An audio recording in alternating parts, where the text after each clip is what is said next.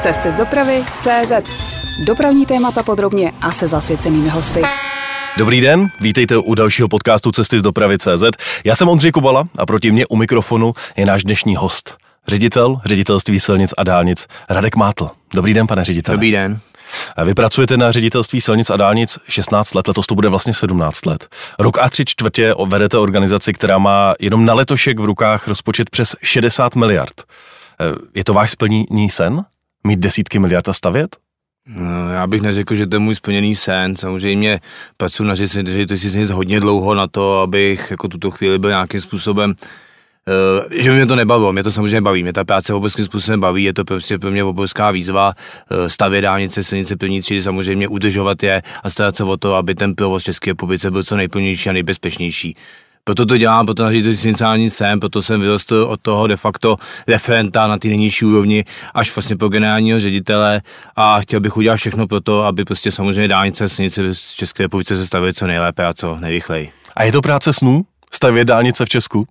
Já myslím, že to práce snu není, naopak. Já bych, že to je právě opak, je to velmi složité, velmi komplikované, ať je to prostě kvůli byrokracii, která prostě České republice je velmi obrovská, ať je to kvůli tomu, že ty podmínky, které jsou zde nastavené právě pro ty povolovací procesy, i vůbec jakoby názory veřejnosti, ty si myslím, že občas jsou velmi nepříjemné, eh, tak ta práce je složitá, komplikovaná, někdy i nepříjemná, ale na druhou stranu prostě ta práce prostě mě naplňuje, ta práce mě baví a dělám to kvůli tomu, že mě to baví. Kdyby mě to nebavilo, tak to opravdu nedělám si něco můžu vyčítat, tak si to můžu vyčítat jenom sám sobě, protože kdykoliv je možnost odejít a tu práci nedělat.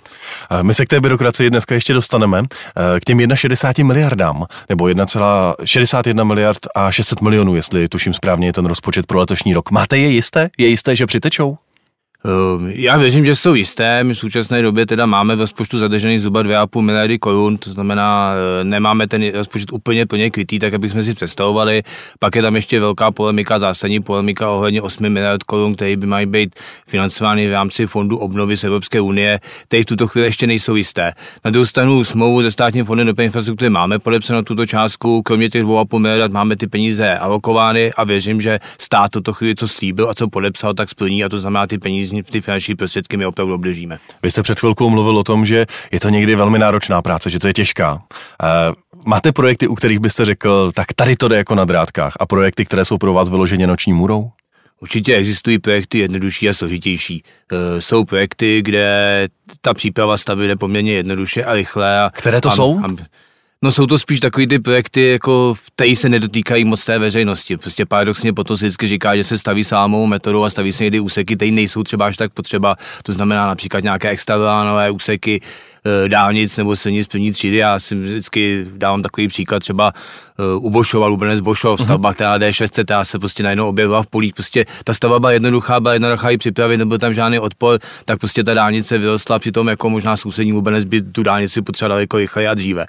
Eh, pak jsou prostě bohužel stavby, eh, kde jsou komplikace v rámci té přípravy, ale jsou řešitelné ty komplikace. Tak takový ty stavby mám docela já, protože ty chvíli prostě nastupuje ta moje role, zkusit prostě být ten moderátor, zkusit se domluvit s těmi odpůrci a najít to řešení, který se dá najít, jako například u dálnice D35 kvůli to myšle. A pak jsou stavby, kde prostě bohužel je dlouhodobý odpor, jsou to možná historické resty, někdy říkám, že i možná i ze strany státu eh, ne úplně ideálně vyprojektované stavby, a tuto chvíli jsme v takovém stádiu přípravy, že už nelze prostě ty stavby zastavovat a nějakým způsobem měnit.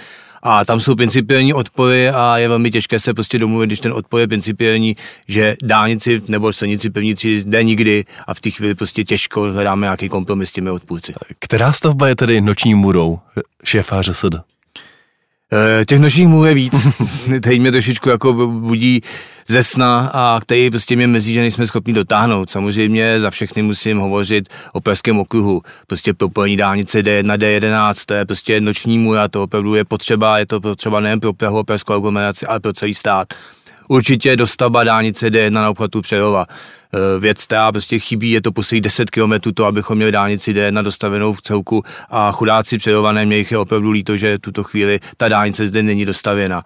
Eh, to jsou asi ty dvě nejzákladnější dálnice, které mě teďka nejvíc trápí. Samozřejmě můžeme se bavit v budoucnosti jako dostavba české dálnice D3, jako propojení dálnice D35 eh, mezi Olomoucí a Hradcem Králové, ale zde věřím právě, že to dokážeme připravit, protože tam ten odpor takový není. Ale asi ty největší, ty gro, kde ten odpor je zásadní a nejsme ho schopni zlomit, je právě obchod Prahy a obchod Přerova. Pojďme spolu teď probrat ty nejdůležitější stavby, na které vlastně lidé asi nejče- nejvíc čekají. E, začněme tou D1. To, že letos skončí rekonstrukce mezi Prahou a Brnem, to je asi věc, na kterou se všichni těší. Ale chybí ten poslední úsek, těch 10 kilometrů u Přerova.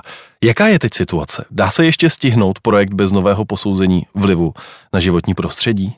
Jde to ještě? Stále věřím, že to lze stihnout. Eh, této funkci člověk musí být optimista, protože jinak by to nemohl dělat. Eh, každopádně už je to velmi problematické. V tuto chvíli my se nacházíme ve fázi, kdy čekáme teda na potvrzení právní moci změny územního rozhodnutí. Eh, Očekáváme, že tato rozhodnutí by mohou padnout na přelomu března a dubna, pak je samozřejmě prakticky jisté, že k tomu zase přijde e, žaloba, to znamená, bude se to znovu posuzovat u soudu a věříme, že tentokrát už soud teda nevyhoví této žalobě a právní moc po nějakým způsobem potvrdí a nebude schozena. V té chvíli může být zahájeno stavební řízení.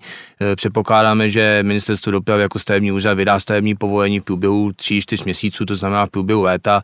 Proti tomu přijde určitě rozklad a pak je otázka, jestli se zvládne zvládnout e, vlastně potvrdit právní moc, případně se nepotvrdí právní moc. Na druhou stranu je zde i polemika, kdy vlastně končí ta platnost TA. Protože Já ta, jsem za to, že do konce listopadu musíte začít stavět. Uh, Takhle to úplně postavený samozřejmě není, protože ten zákon EA no, hovoří o tom, že je to de facto podklad k tomu, aby bylo vydáno následující e, správní rozhodnutí. To znamená, to následující správní rozhodnutí je de facto stavební povolení. Tam se de facto v tom samotném zákoně nemluví nikde o tom, jestli se má začít stavět nebo se začít stavět nemá. Je to EA, je vlastně podklad pro správní řízení, nikoli pro to, jestli se stavba realizuje či nerealizuje. Z toho důvodu je zde i polemika, jakým způsobem se bude potom posuzovat, kdy vlastně ta platnost této stanoviska končí a ty výklady jsou různé s tím, že ministerstvo životního prostředí tvrdí, že platí to, co je vlastně v zákoně napsáno, je to prostě do vydání následujícího správního rozhodnutí navazujícího řízení a navazující řízení je to stavební povolení. Tak a kdybych to teď zjednodušil, abych vám rozuměl i jako like, mm-hmm. tak to znamená, že vy očekáváte další obstrukce kolem těch eh, povolení, které by teď snad mohly začít, začít být vydávány, ale zároveň trochu spoleháte na to, že neplatí termín musíme stačit stavět listopadu letošního roku. Přesně tak.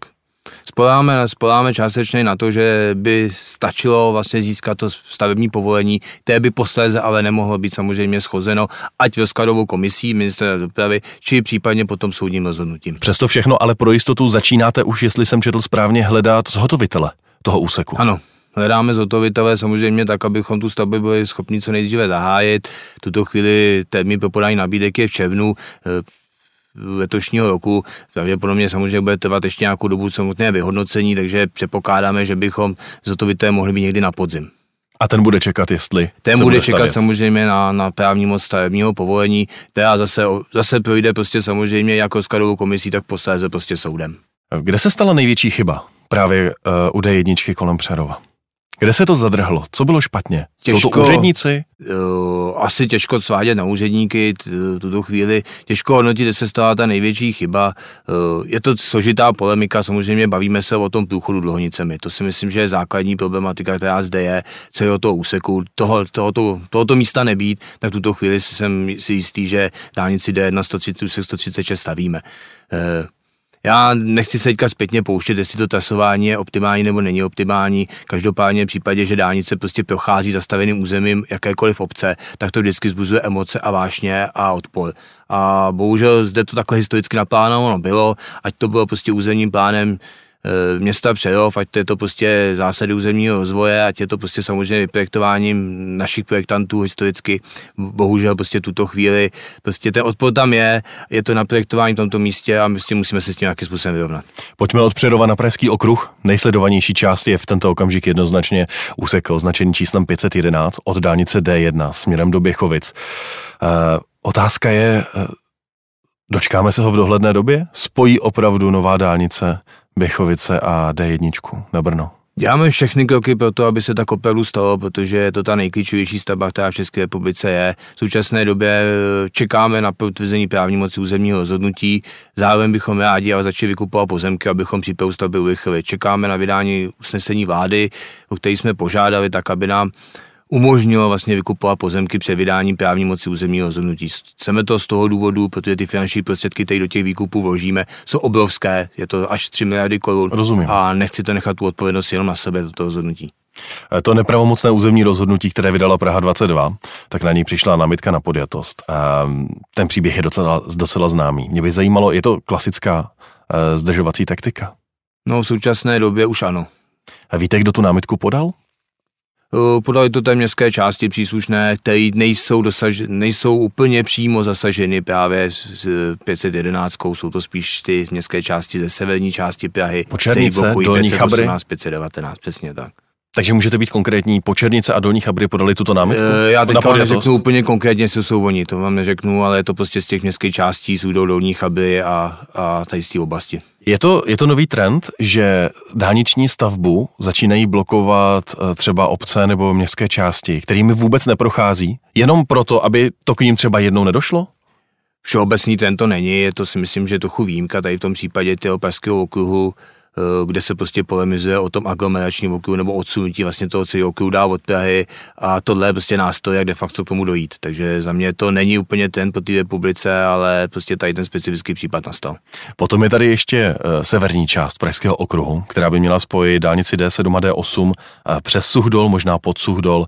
Uh, také tady řešíte obrovské množství problémů a Lizolaje jsou třeba velmi aktivní. Dočkáme se vůbec někdy této, této spojnice? Je to, je to vůbec reálné postavit? Reálné postavit to určitě je, já věřím, A projednat? Že... To je už asi složitější. Postavit se dá vše. Každopádně my v současné době diskutujeme s hlavním městem Prahou o technickém řešení této trasy. Snažíme se prostě vyhovět těm místním námitkám, tak abychom tu stavbu postavili tak, aby se minimalizoval ten dopad do těch zastavení částí, těch městských částí.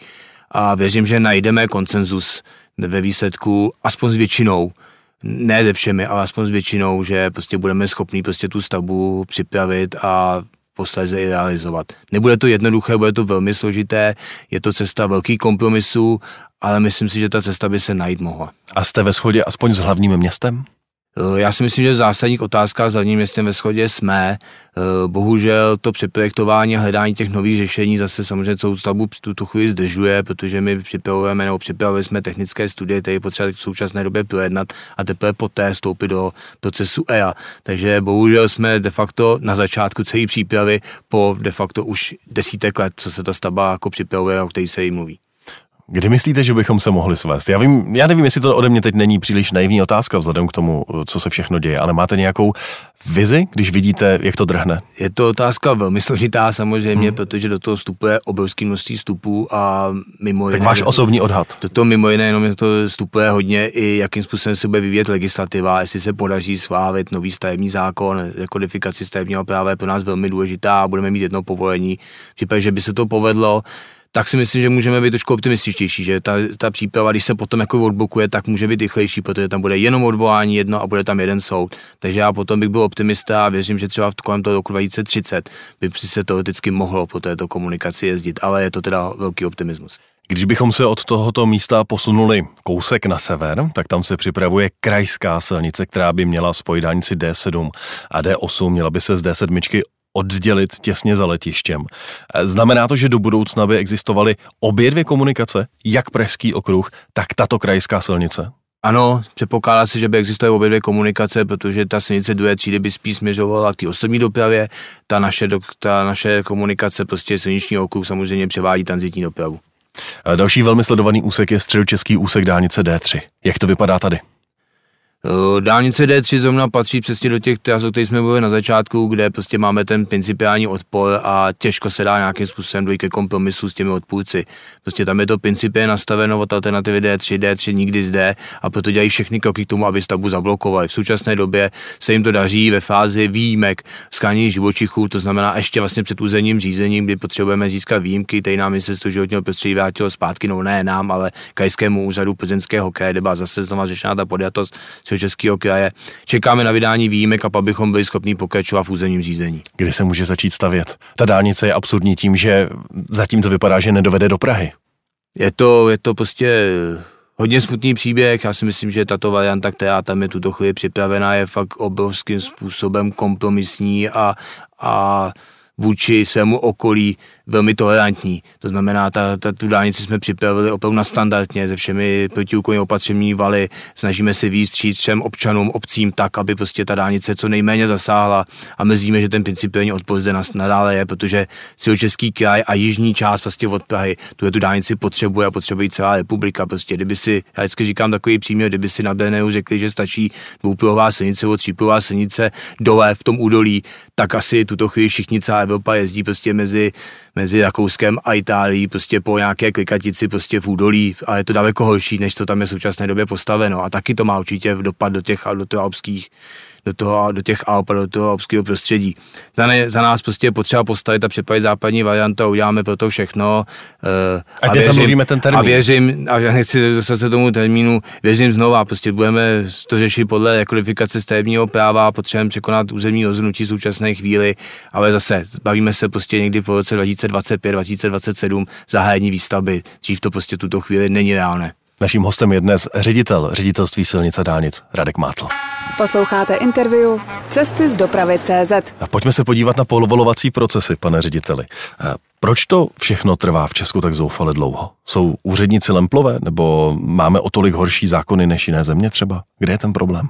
Já si myslím, že legislativa dlouhodobě je nedostatečná pro to, abychom dokázali v nějakých krátkých časech připravit eh, ty liniové stavby Eh, za mě obrovský problém je v těch jednotlivých procesech, to znamená, musíme si projít několika procesy, kde je možno se o neustále odvolávat a dokola odvolávat prakticky ke stejným věcem, což prostě ty, ta Evropa nebo většina těch evropských zemí nemá, kde prostě opravdu se snaží jedním procesem vše vyřešit a pak už ta stavba nebo ta příprava té stavby jde plynule. U nás překonáte územní roznutí, no překonáte výjimky z skání živočichů, pak, na, pak znova se potýkáte s těmi problémy ve stavebním povolení a takhle to jde furt dokola přes ty soudy.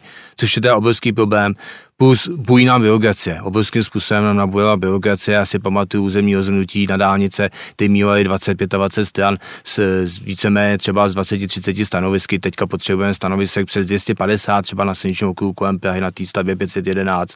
Územní rozhodnutí mají 300 400, 500 stran. I stavební povolení třeba na dálnici D49, takový to problematický druhá vlastně ta uh-huh. jímková EA, tam máme stavební povolení na 400 stránkách.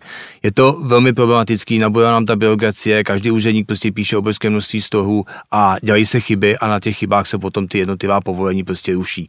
Je to opravdu velmi problematické, velmi složité a často prostě narážíme i na Uh, nechci říct, jakoby, že by úředníci nechtěli, ale prostě jsou zahlcený různými další agendou a my se prostě nejsme schopni ani dostat do popředí. A to je ten důvod, proč se dělají v těch povolovacích procesech uh, tak časté chyby, které je možné potom třeba uh, ze strany odpůrců tak snadno napadnout?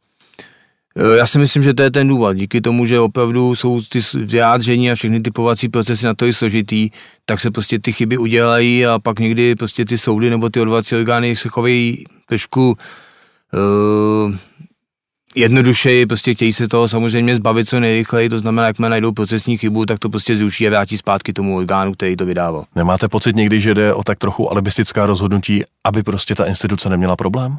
Mám takový pocit souhlasím s tím, často jsou velmi alibistická rozhodnutí, bohužel někdy se točíme i v kruhu. Já si pamatuju několik takových eh, problematických staveb, kde prostě úředník podmiňoval se vyjádření jiným úředníkem, jiným úřadem, tento podřizoval zase jiným úřadem a pak jsme se fakticky dostali zase zpátky až k tomu prvnímu. Takže vy se točíte v kruhu a de facto prosíte ty jednotlivé úřady, aby vám to stanovisko vydali, abyste prostě mohli v té převe pokročit dál. A než slepička získala zrníčko a pití, tak cípla. Přesně tak, no. A bohužel pak to samozřejmě všechno vrhá negativní světlo na, na ředitelství silnic a dálnic, obecně na tu přípravu v České republice republice.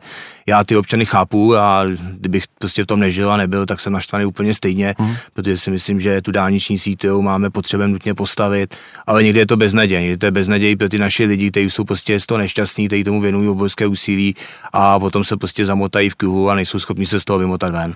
Může pomoct nový liniový zákon? Ten máte k dispozici vlastně účinností od letošního ledna. Na druhou stranu, ale třeba povolovací procesy, jako je územní rozhodnutí stavební povolení, se řídí pořád tou stejnou legislativou. Má šanci v, té, v tomhle prostředí liniový zákon pomoct a něco zrychlit? Liniový zákon určitě pomůže, je to určitě pomoc samozřejmě v oblasti majetkoprávní přípravy, tam je si myslím, že to je nejdůležitější, je tam ta takzvaná, my tomu nazýváme pracovně, ta polská varianta, to znamená v rámci získání stavebního povolení jsme schopni získat i pozemky pro realizaci stavby, což do, do této chvíle nebylo možné Takže za nás určitě linový zákon minimálně v této oblasti pomáhá. Já neříkám, že to je nástroj, že bychom chtěli občany nějakým způsobem jim dát pozemky za každou cenu, že neoslovíme. My se samozřejmě ze všema chceme domluvit. Ale tohle je páka, jak vlastně řešit ty věci, kde se prostě schopní domluvit nejsme a prostě ty lepší případy pro ty republice bohužel jsou. Eh, co se týče těch správních rozhodnutí, tam bohužel samozřejmě pro nás ještě daleko klíčovější eh, kodifikace stavebního práva, to znamená sloučení do toho jednoho řízení, ale už v tuto chvíli i liniový zákon umožňuje vlastně sloučení do jednoho řízení a budeme takto postupovat některých stavbách, jako například by eh, tuto chvíli chceme postupovat na obchvatu Litomyšl na dálnici D35, kde chceme jít taky jedním řízením. Vy jste teď zmínil právě Litomyšl. A mně přijde, že Litomyšl, kde se ledy pohnuli pod vaším vyjednáváním a říká se, že jste se to osobně řídil sám, je to pravda? No je to pravda. Prý jste, dokonce i, prý jste dokonce i psal ten text memoranda. Psal jsem si ho sám, ano. Uh, po večerech. Je to, je to tak, je to tak, že je potřeba také změna přístupu ze strany ředitelství silnic a dálnic? Že najednou to není ta organizace, která přichází a říká, a takhle to bude a dál nás to nezajímá? Eh, já souhlasím, já si myslím, že my potřebujeme opravdu s občany a s lidmi komunikovat, s zástupci těch měst a obcí velmi úzce a hledat ty kompromisy. Eh, tu dálnici nebo tu silnici první třídy prostě nestavíme na pět let, na deset, stavíme ji na sto let. Ta dálnice tam prostě bude, bude ovlivňovat životy těch lidí, co tam žijou teď a co tam žít budou po nich, jejich dětí a my prostě musíme hledat cesty takové, aby ta dálnice prostě byla vůči ním co s minimálně negativním vlivem. Eh, možná historicky to tak vždycky nebylo, já se snažím o tu komunikaci a v té Litomyši prostě byli lidé, kteří chtěli naslouchat, chtěli prostě tomu kompromisu dojít. A to je hrozně důležité. Potřebujete tady tomu, té, té debatě tu druhou stranu. Když tu druhou stranu máte, tak si myslím, že v současné chvíli jsme otevření a jsme schopni najít cesty. Když druhou stranu nemáte a principiálně vám ale řekne, tady dálnici nikdy a chci prostě 50 km jinde, no tak potom těžko se hraje nějaký kompromisy. Tam no. ta cesta prostě je zavřená. A znamená to tedy, že s Radkem Mátlem přichází vstřícnější ŘSD? Já nechci říct, jestli se mnou přichází přísnější ŘSD, já si myslím, že už můj předchůdce, pan ředitel Kroupa, měl podobnou filozofii prostě hledali jsme vždycky ty cesty a e, jsem člověk, který je prostě připraven ke kompromisům, který je připraven k jednáním, který chce naslouchat občanům, naslouchat prostě všem, kterých se ta dálnice dotýká a chápat jejich problémy a hledat řešení. Samozřejmě je to legislativa a jsme svázáni taky legislativou a podmínkama, které tam prostě... Když jsme nakousli teď tu D35, jaký je její stav? Jsou už některá místa, tuším, která mají územní rozhodnutí, vysoké míto a podobně, ale možná se pletu.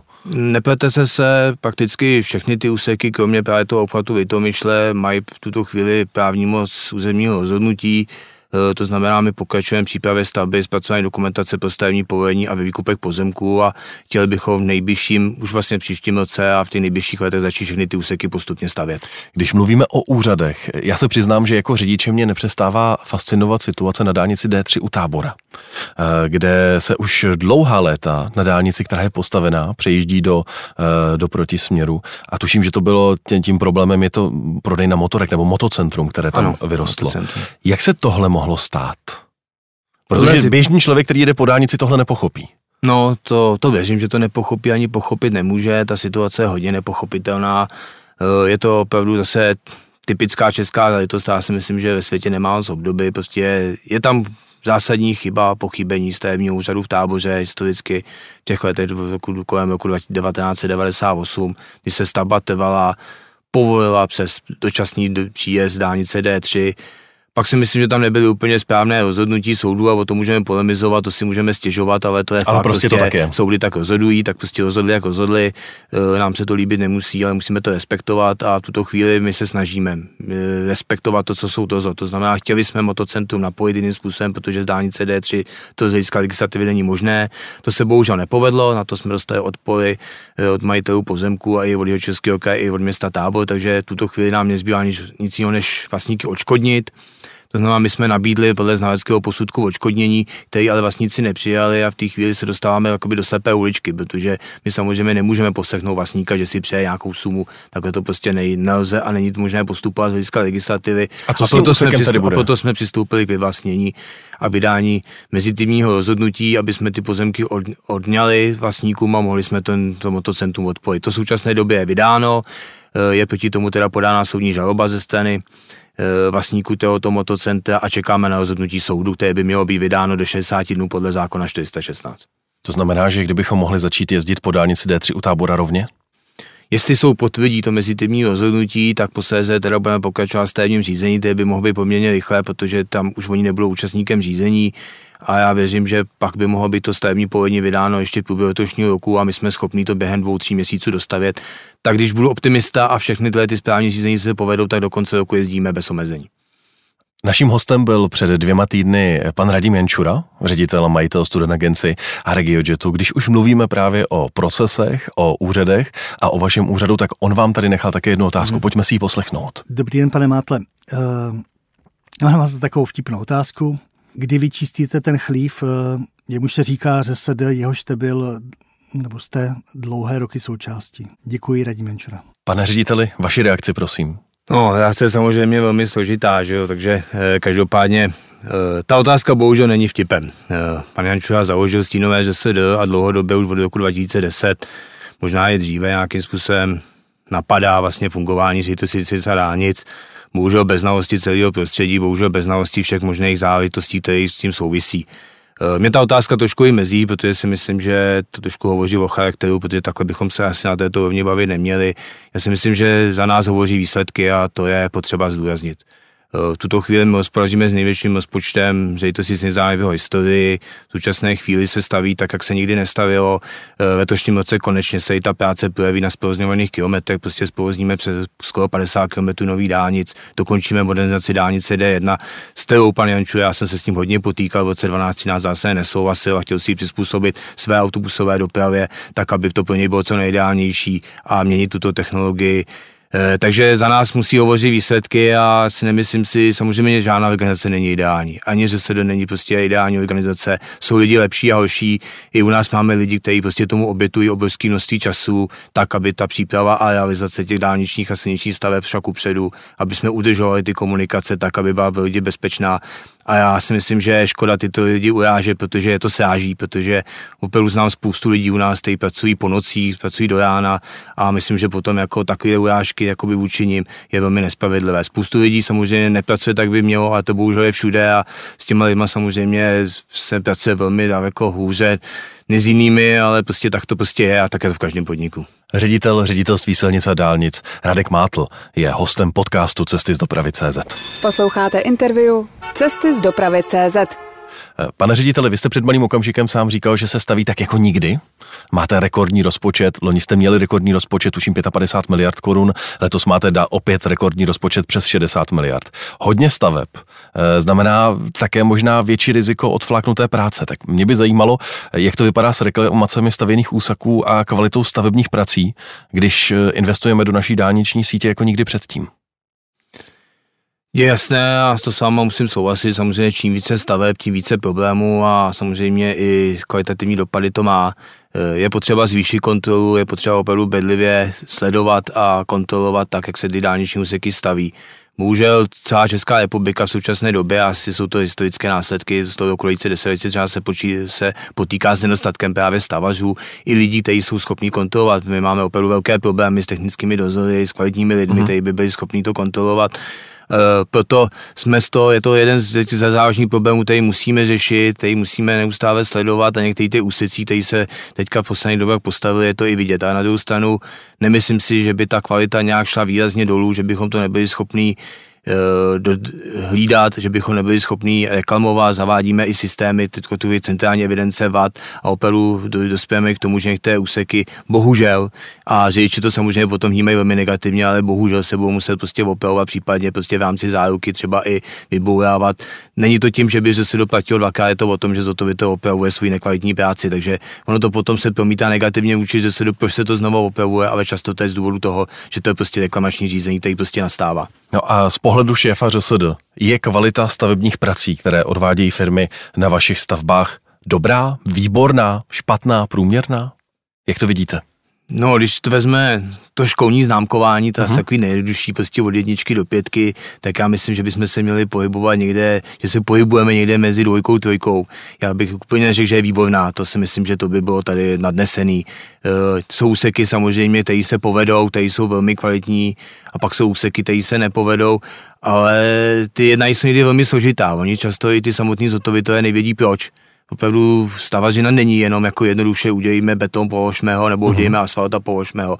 Často to jsou prostě takové nepřijatelné okolnosti, které překvapí i samotný ty stavaře, aniž by se cokoliv pochybilo, tak prostě nastane něco, co nikdo neočekával a ty jednání potom jsou velmi složitá, kde se vlastně stala chyba. Ale je co zlepšovat, to si myslím, že stoprocentně je. Není zdaleka nic, není zdaleka všechno ideální a uvědomujeme si to, jak my, technický dozoři, tak si to určitě uvědomují samotný eh, zotovitele. Jaké jsou zkušenosti se zahraničními firmami, které staví naše komunikace? Tak Italové odešli z D3 a byly s nimi další problémy, Řekové skončili po obchvatu Krnova eh, v insolvenci. Jak to vnímáte? Tak ty zkušenosti, když řeknu čistě zahraniční firmy, protože samozřejmě většina firm, které v České republice staví, tak oni mají taky svoji zahraniční matku eh, a, a zde mají vlastně českou pobočku.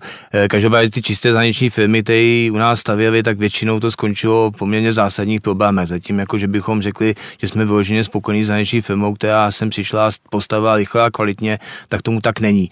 Já si myslím, že to je o zázemí. Ty firmy prostě tady zázemí nemají a je velmi těžké prostě stoupit na český trh a myslet si, že prostě z toho zahraničí tady získáte okamžitě všechny subdodatelé, že pro vás všichni budou ochotně pracovat. Tomu tak není, ty jednání jsou velmi složitá a oni mají velmi složitou pozici se na český trh dostat. A často to zjistili až velmi pozdě, když už stavba byla rozjetá a pak ji nebyli schopni zrealizovat v čase, tak jak si sami představovali. Eh, je to zkušenost, eh, které se můžete příště vyvarovat, nebo prostě toho, koho vy soutěžíte, tak podle zákona musíte vybrat, tím pádem příště opět se může stát, že vyberete podobnou italskou řeckou firmu? Prostě jsme součástí Evropské unie, ty naše podmínky jsou plně transparentní a prostě my musíme umožnit prostě vstupu na český trh i těmto firmám. Samozřejmě máme kvalifikační požadavky, máme určité požadavky, které jsme zpřísnili oproti dřívěžku, tak aby se k nám dostávaly pouze firmy, které jsou kvalitní a které dokážou tu práci zorganizovat ale prostě zamezit se tomu samozřejmě nedá. Je to prostě o kvalitě a ty firmy, které jsem chtěl vystoupit a chtěli zde stavět nebo zde i stavěli, tak to jsou firmy, které ve své zemi stavějí kvalitní dálnice a kvalitní stavby, takže není to o tom, že by nám vstoupily firmy, které by to neuměly bohužel, jak jsem říkal, do český prostředí a ta vzdálenost od jejich domoviny prostě způsobila takové problémy, že nebyli schopni tu stavbu realizovat. Na dálnici, na dálnici D4 se odehrává eh, vlastně v pilotní projekt partnerství státu a soukromého kapitálu, PPP projekt. Eh, jakou máte zkušenost eh, se stavbou D4 v tomhle režimu? Tak tohle je vlastně první taková zkušenost v České republice, eh, nebo doteď byly samozřejmě pouze negativní ty zkušenosti, protože se nepodařilo nikdy do vysoutěži nebo dotáhnout do konce. Když Tady plánů, se staví, to je milé překvapení. Plánů bylo spoustu, D47, D3 jsme řešili někde i před Budovicema. Eh, uvidíme.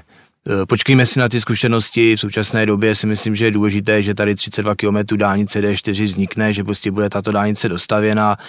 Pojďme si to posléze vyhodnotit, jakým způsobem to tomu státu je přínosný, není přínosný. Za mě PPP projekty, tohle beru to jako pilotní projekt, ale ostatně PPP projekty a jakoby zadlužení státu do budoucnosti by mělo být na těch komunikacích, které jsou pro ten stát klíčové a důležité a jsou to ucelené dlouhé úseky. Takže za mě, když si teďka vezmu tu přípravu těch jednotlivých staveb v České republice, tak se mi z toho jeví jako úplně nejvýhodnější třeba dostavba dálnice D3 v Českém kraji, kde máme ucelených 52 km a myslím si, že by to byl ideální PPP projekt a že by se tomu státu to vyplatilo se zde zadlužit z toho důvodu, aby prostě to soukromý zotovitel realizoval v rámci tohoto projektu. Znamená to, že ta D4 nebyla vybrána vhodně? Já bych neřekl, že nebyla vybrána vhodně, za mě to je spíš komunikace, jako já to byl jako pilotní projekt. A myslím si, že Česká republika potřebovala tento způsob financování prolomit a jsem strašně rád, že se to povedlo je obrovský úsilí na ministerstvu dopravy, který tomu věnovali. Samozřejmě i my z hlediska eh, povolovací procesu jsme tomu dali absolutní prioritu, aby jsme zvládli všechny ty stavby povolit a vykoupit pozemky, aby se tento pilotní projekt mohl realizovat. A myslím, že to právě ukáže cestu do budoucna, když všichni víme, že rozpočet, státní rozpočet eh, nebude jednoduchý, nebude jednoduchý naplňovat z hlediska dopravní staveb a z toho důvodu si myslím, že toto je cesta do budoucna na ty nejvýznamnější dálnice, které nám ještě chybí k té dostavbě. Rozumím tomu, že říkáte, počkejme si, až bude dálnice stát. Jenom tak váš pocit zatím z toho, jak to běží, je dobrý? Uh, je dobrý. Já si myslím, že tuto chvíli, tak jak je to nastaveno a tak za mě zatím absolutní spokojenost. Věřím, že v průběhu se práce rozjedou naplno a roce 2023 se bude po dálnici D4 jezdit. Naším hostem je šéf ŘSD Radek Mátl. Cesty z dopravy CZ a dotazy čtenářů. Pane řediteli, eh, naši čtenáři vám položili více než stovku dotazů. Pojďme některé z nich probrat. Adam se ptá, chtěl bych se prosím zeptat na silnici 1 lomeno 16 mezi Mladou Boleslaví a Jičínem. Eh, kromě připravovaného úseku z Boleslavy do Martinovic ve Třípruhu, připravuje ŘSD i další zkapacitnění této silnice? V současné době další zkapacitní nepřipravujeme, opravdu se soustředíme na to, abychom postavili ten první úsek z Martinovic, vlastně do křižovatky Kosmonosy, kde bychom měli křižovatku Kosmonosy nějakým způsobem zkapacitňovat tak, aby byla funkční z hlediska areálu Škodov, Škodovky a e, neohrožovala bezpečnost a plynulost provozu v tomto místě. E, zbytek trasy prostě mezi Jíčem a Boleslaví zatím nemáme v plánu nějakým způsobem zkapacitňovat. Karel se vás ptá, proč právníci, ŘSD nebo třeba i ministerstva dopravy, nemají už po zkušenostech vypracovaný rychlý a účinný postup, jak se vypořádat s odvoláním ekoteroristů, píše, jako jsou děti země, voda, stetčic a podobně, když jejich e, nesmyslná odvolání jsou podle našeho čtenáře víceméně stále totožná. Proč už na to není nějaký manuál, jak se s tím vypořádat? Hmm, každá stavba má svůj příběh a prostě bohužel nikdy to není stejné a takový manuál prakticky vypracovat prostě nelze. A ty rozhodnutí prostě ani ne těch odvolacích orgánů, protože u těch odvolacích orgánů my z 99% vyhráváme a máme potvrzená ta jednotová rozhodnutí. Ale rozhodnutí těch soudů jsou často těžko predikovatelná a někdy překvapí nás a někdy překvapí i samotný ty odvolatele, že na základě některých úplně jiných aspektů jsou ty jednotlivá správní rozhodnutí zrušena. Vys například tuto chvíli aktuální téma obchvatu Chínov, kde prostě jsme byli velmi překvapení na základě čeho prostě dokázal někdo zrušit stavební povolení. Takže za nás prostě takto manuál nelze vypracovat, protože každá má stavba má svůj příběh a oni prostě hledají v těch procesech ty kličky a ty, ty vady, kterými potom uspějí u těch soudů. Filip eh, nás svou otázkou bere od staveb eh, k provozu na dálnicích. Eh, Ptá se, v Libereckém kraji jsou označeny jako silnice pro motorová vozidla i dvoupruhové komunika- dvouproudové komunikace. Chci se zeptat, proč se toho více nevyužívá i jinde v republice. Spousta silnic první třídy by šlo tímto způsobem podle Filipa přeznačit. Eh, silnice pro motorová vozidla má svá pravidla, takže tuto chvíli my musíme respektovat a myslím si, že to je správně, protože je potřeba zdůraznit, že na takové komunikaci musí být vždy mimoňové křižovatky a nemělo by tam být jakýkoliv připojení sousední nemovitosti. To znamená, je to de facto dálnice, ale dvoupruhová dálnice, když to řeknu jednodušeji, a takových komunikací po té republice za stolik není.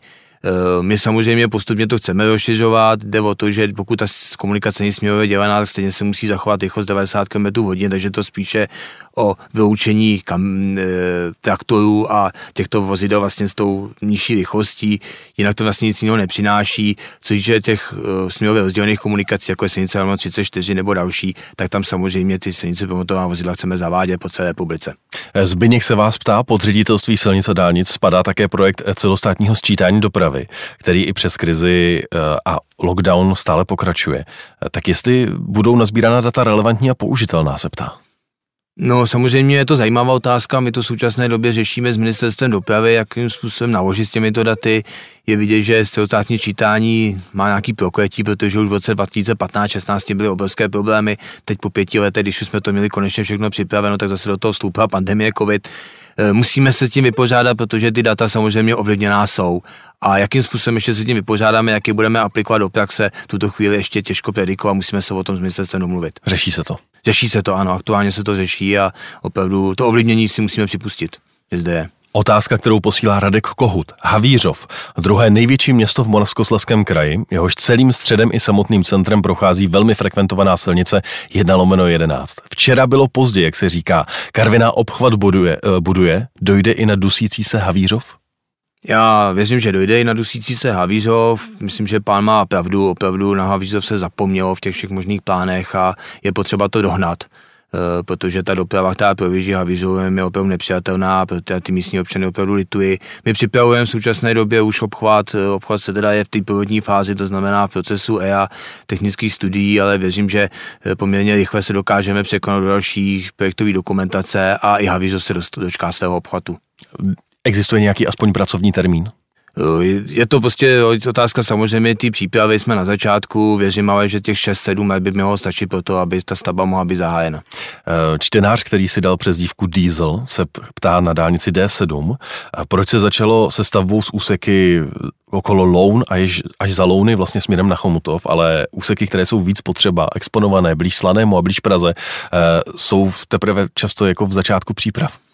My jsme to tady částečně už nakousi na začátku, že některé ty úseky... To je ta situace, stavíme, kde to šlo. Ano, který se lépe připraví, tak se prostě realizují. Dálnice D7 má taky složitý příběh za sebou, má sobě za sebou příběh, že to dálnice být neměla, takže ta příprava de, de facto v roce 2010 se úplně pozastavila, od té doby od roku 2015 jsme posledně se do ní pustili, když se znova potvrdilo ministerstvo dopravy, že to dálnice má být a podle toho, jak se nám postupně daří ty jednotlivé úseky připravovat, tak je dáváme do provozu nebo dáváme do stavby.